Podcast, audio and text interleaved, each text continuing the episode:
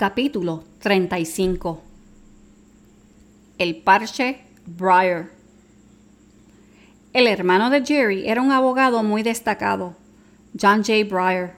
Rara vez perdió un caso. Había trabajado en la oficina del fiscal del distrito y en la práctica privada.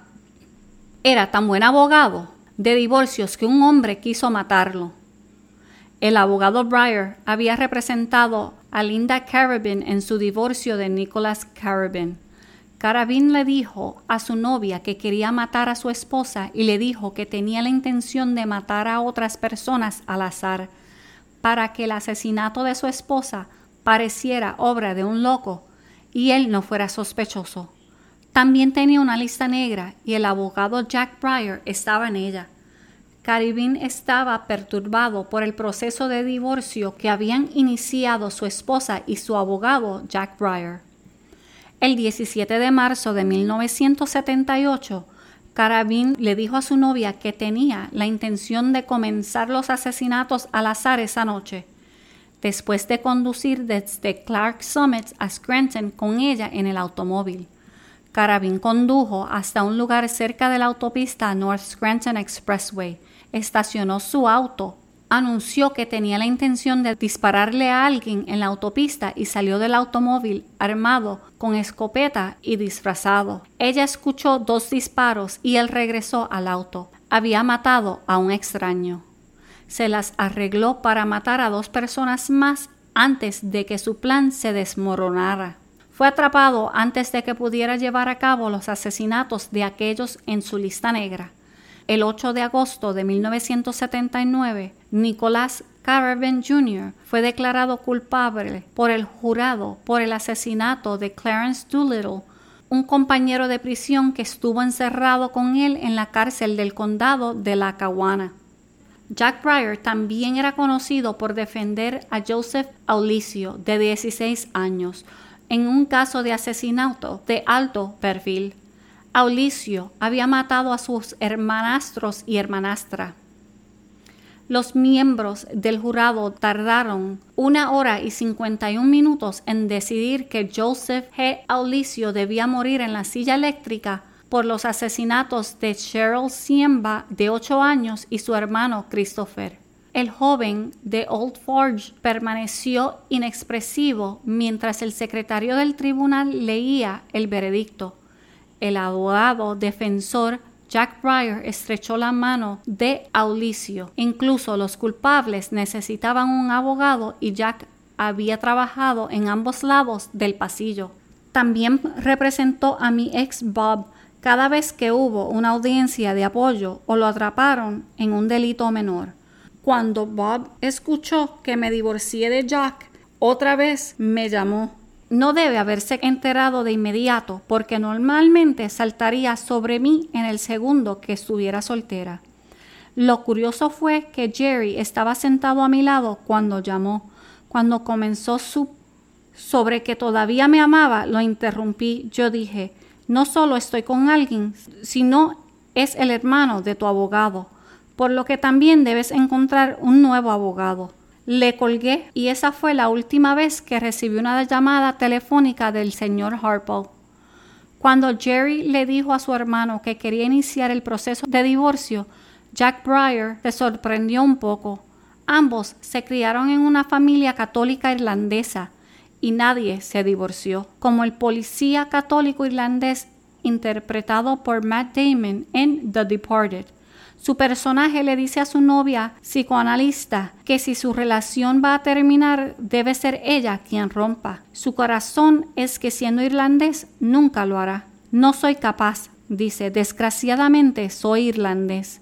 Simplemente sufrimos y lidiamos con algo que está mal por el resto de nuestras vidas. Lo primero que le dijo al abogado Breyer a su hermano fue que se mudara de su casa.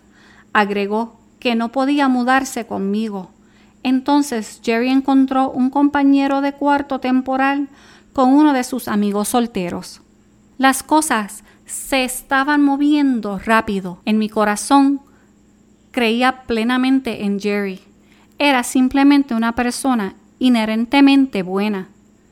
Era mucho mejor persona que yo. pero yo había confiado antes y me había traicionado.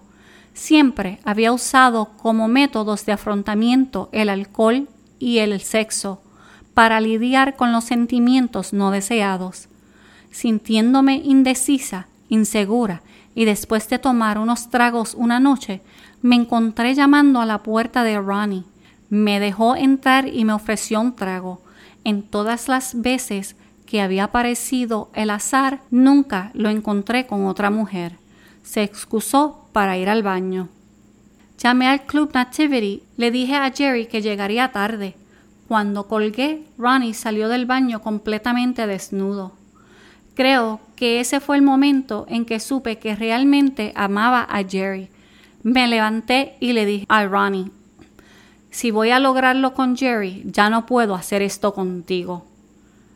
Rápidamente bajé corriendo los escalones hasta la calle y conduje directamente al club. No iba a ser yo quien pusiera en peligro lo que teníamos. Todo lo contrario, en ese momento me hice un juramento. Juré en mi corazón que haría todo lo que fuera necesario para asegurarme de que permaneciéramos juntos. Unos días después, la señora Destino apareció en la forma de mi cartero estaba recibiendo mi correo y comencé una conversación con mi cartero Jonesy. Había sido uno de mis clientes cuando era dueña de My Place. Mientras hablábamos mencioné que me gustaría volver a tener un bar. Mi razonamiento es que tendría un socio igualitario esta vez y sería un sueño hecho realidad para Jerry. El cartero dijo que conocía un bar en Southside que estaba pensando en vender. El Locust Inn aún no estaba en el mercado. Fui al día siguiente a hablar con el dueño. El señor Carl tuvo el negocio durante años, pero estaba viejo y cansado. Le conté mi experiencia en el negocio de los bares y que tenía las conexiones para hacerlo realidad. Hicimos un trato. Le dije que haría los contratos y volvería en unos días. Incluso con mi experiencia y contactos Todavía necesitaría recursos de Jerry. Ya tenía proveedores en mente para ayudar a la compra, Jimmy Judge y a Ray Petritus. A continuación, me llevé mi plan, todo cuidadosamente empaquetado a Jerry. Con la inversión de los proveedores y la venta de mi casa móvil, podríamos lograrlo. Hablamos con nuestro abogado, quien dijo que Dado que Jerry se había ido de la casa familiar y había solicitado el divorcio, no se consideraría en el acuerdo del divorcio. Negociar este trato fue una verdadera paradoja. Los comerciantes nos prestarían 15 mil dólares después de que el banco aprobara nuestro préstamo. Los padres de Jerry le prestaron 15 mil dólares con el entendimiento de que tan pronto como se aprobara el préstamo bancario, él se lo devolvería. Luego fue a un banco y negoció un préstamo. El préstamo fue aprobado. Ray y Jin nos dieron los 15 mil dólares para pagarle a sus padres. Luego pagamos a los vendedores mensualmente con los ingresos de las máquinas de póker. Por supuesto, mi nombre no podía estar en ninguno de los documentos ni en la escritura. Esto no me gustó, pero me sentí suficiente confianza en Jerry como para darle un salto de fe. Mi remolque se vendió casi inmediato. Los dueños actuales del bar accedieron a guardar algunos de mis muebles hasta que concretara la venta. Mientras esperábamos el cierre, Jerry alquiló una cabaña en Chapman's Lake para mí y las niñas. Era junio y la escuela había terminado por el verano. Ya no estaba trabajando debido a un reciente accidente automovilístico. Fue como tomarse unas largas vacaciones. Paul venía y se quedaba a dormir algunas veces, ya que Jerry tenía que mantener una fachada moralmente correcta. Una vez más tenía un guardaespaldas, pero con este no me acostaría. Paul y yo bebíamos y fumábamos marihuana e intercambiábamos historia de los viejos tiempos. Jerry se sintió más tranquilo por mi seguridad con él allí por las noches. Para agosto podríamos mudarnos a la propiedad de East Locust Street. no era solo un bar, sino que también tenía varios apartamentos para alquilar.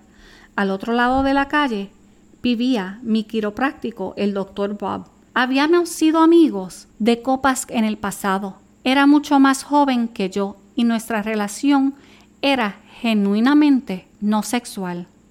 El hecho de que Jerry y yo hubiéramos crecido en Southside hacía que la ubicación del bar pareciera perfecta. Conocíamos a todos en South Scranton y estábamos seguras de que tendríamos una amplia base de clientes.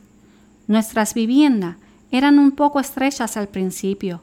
Jerry tuvo que fingir que vivía en uno de los apartamentos de arriba hasta que su divorcio fue definitivo.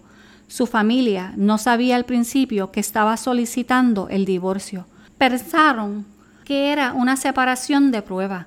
Su familia católica irlandesa tomó los diez mandamientos en muy serio, al menos expresamente.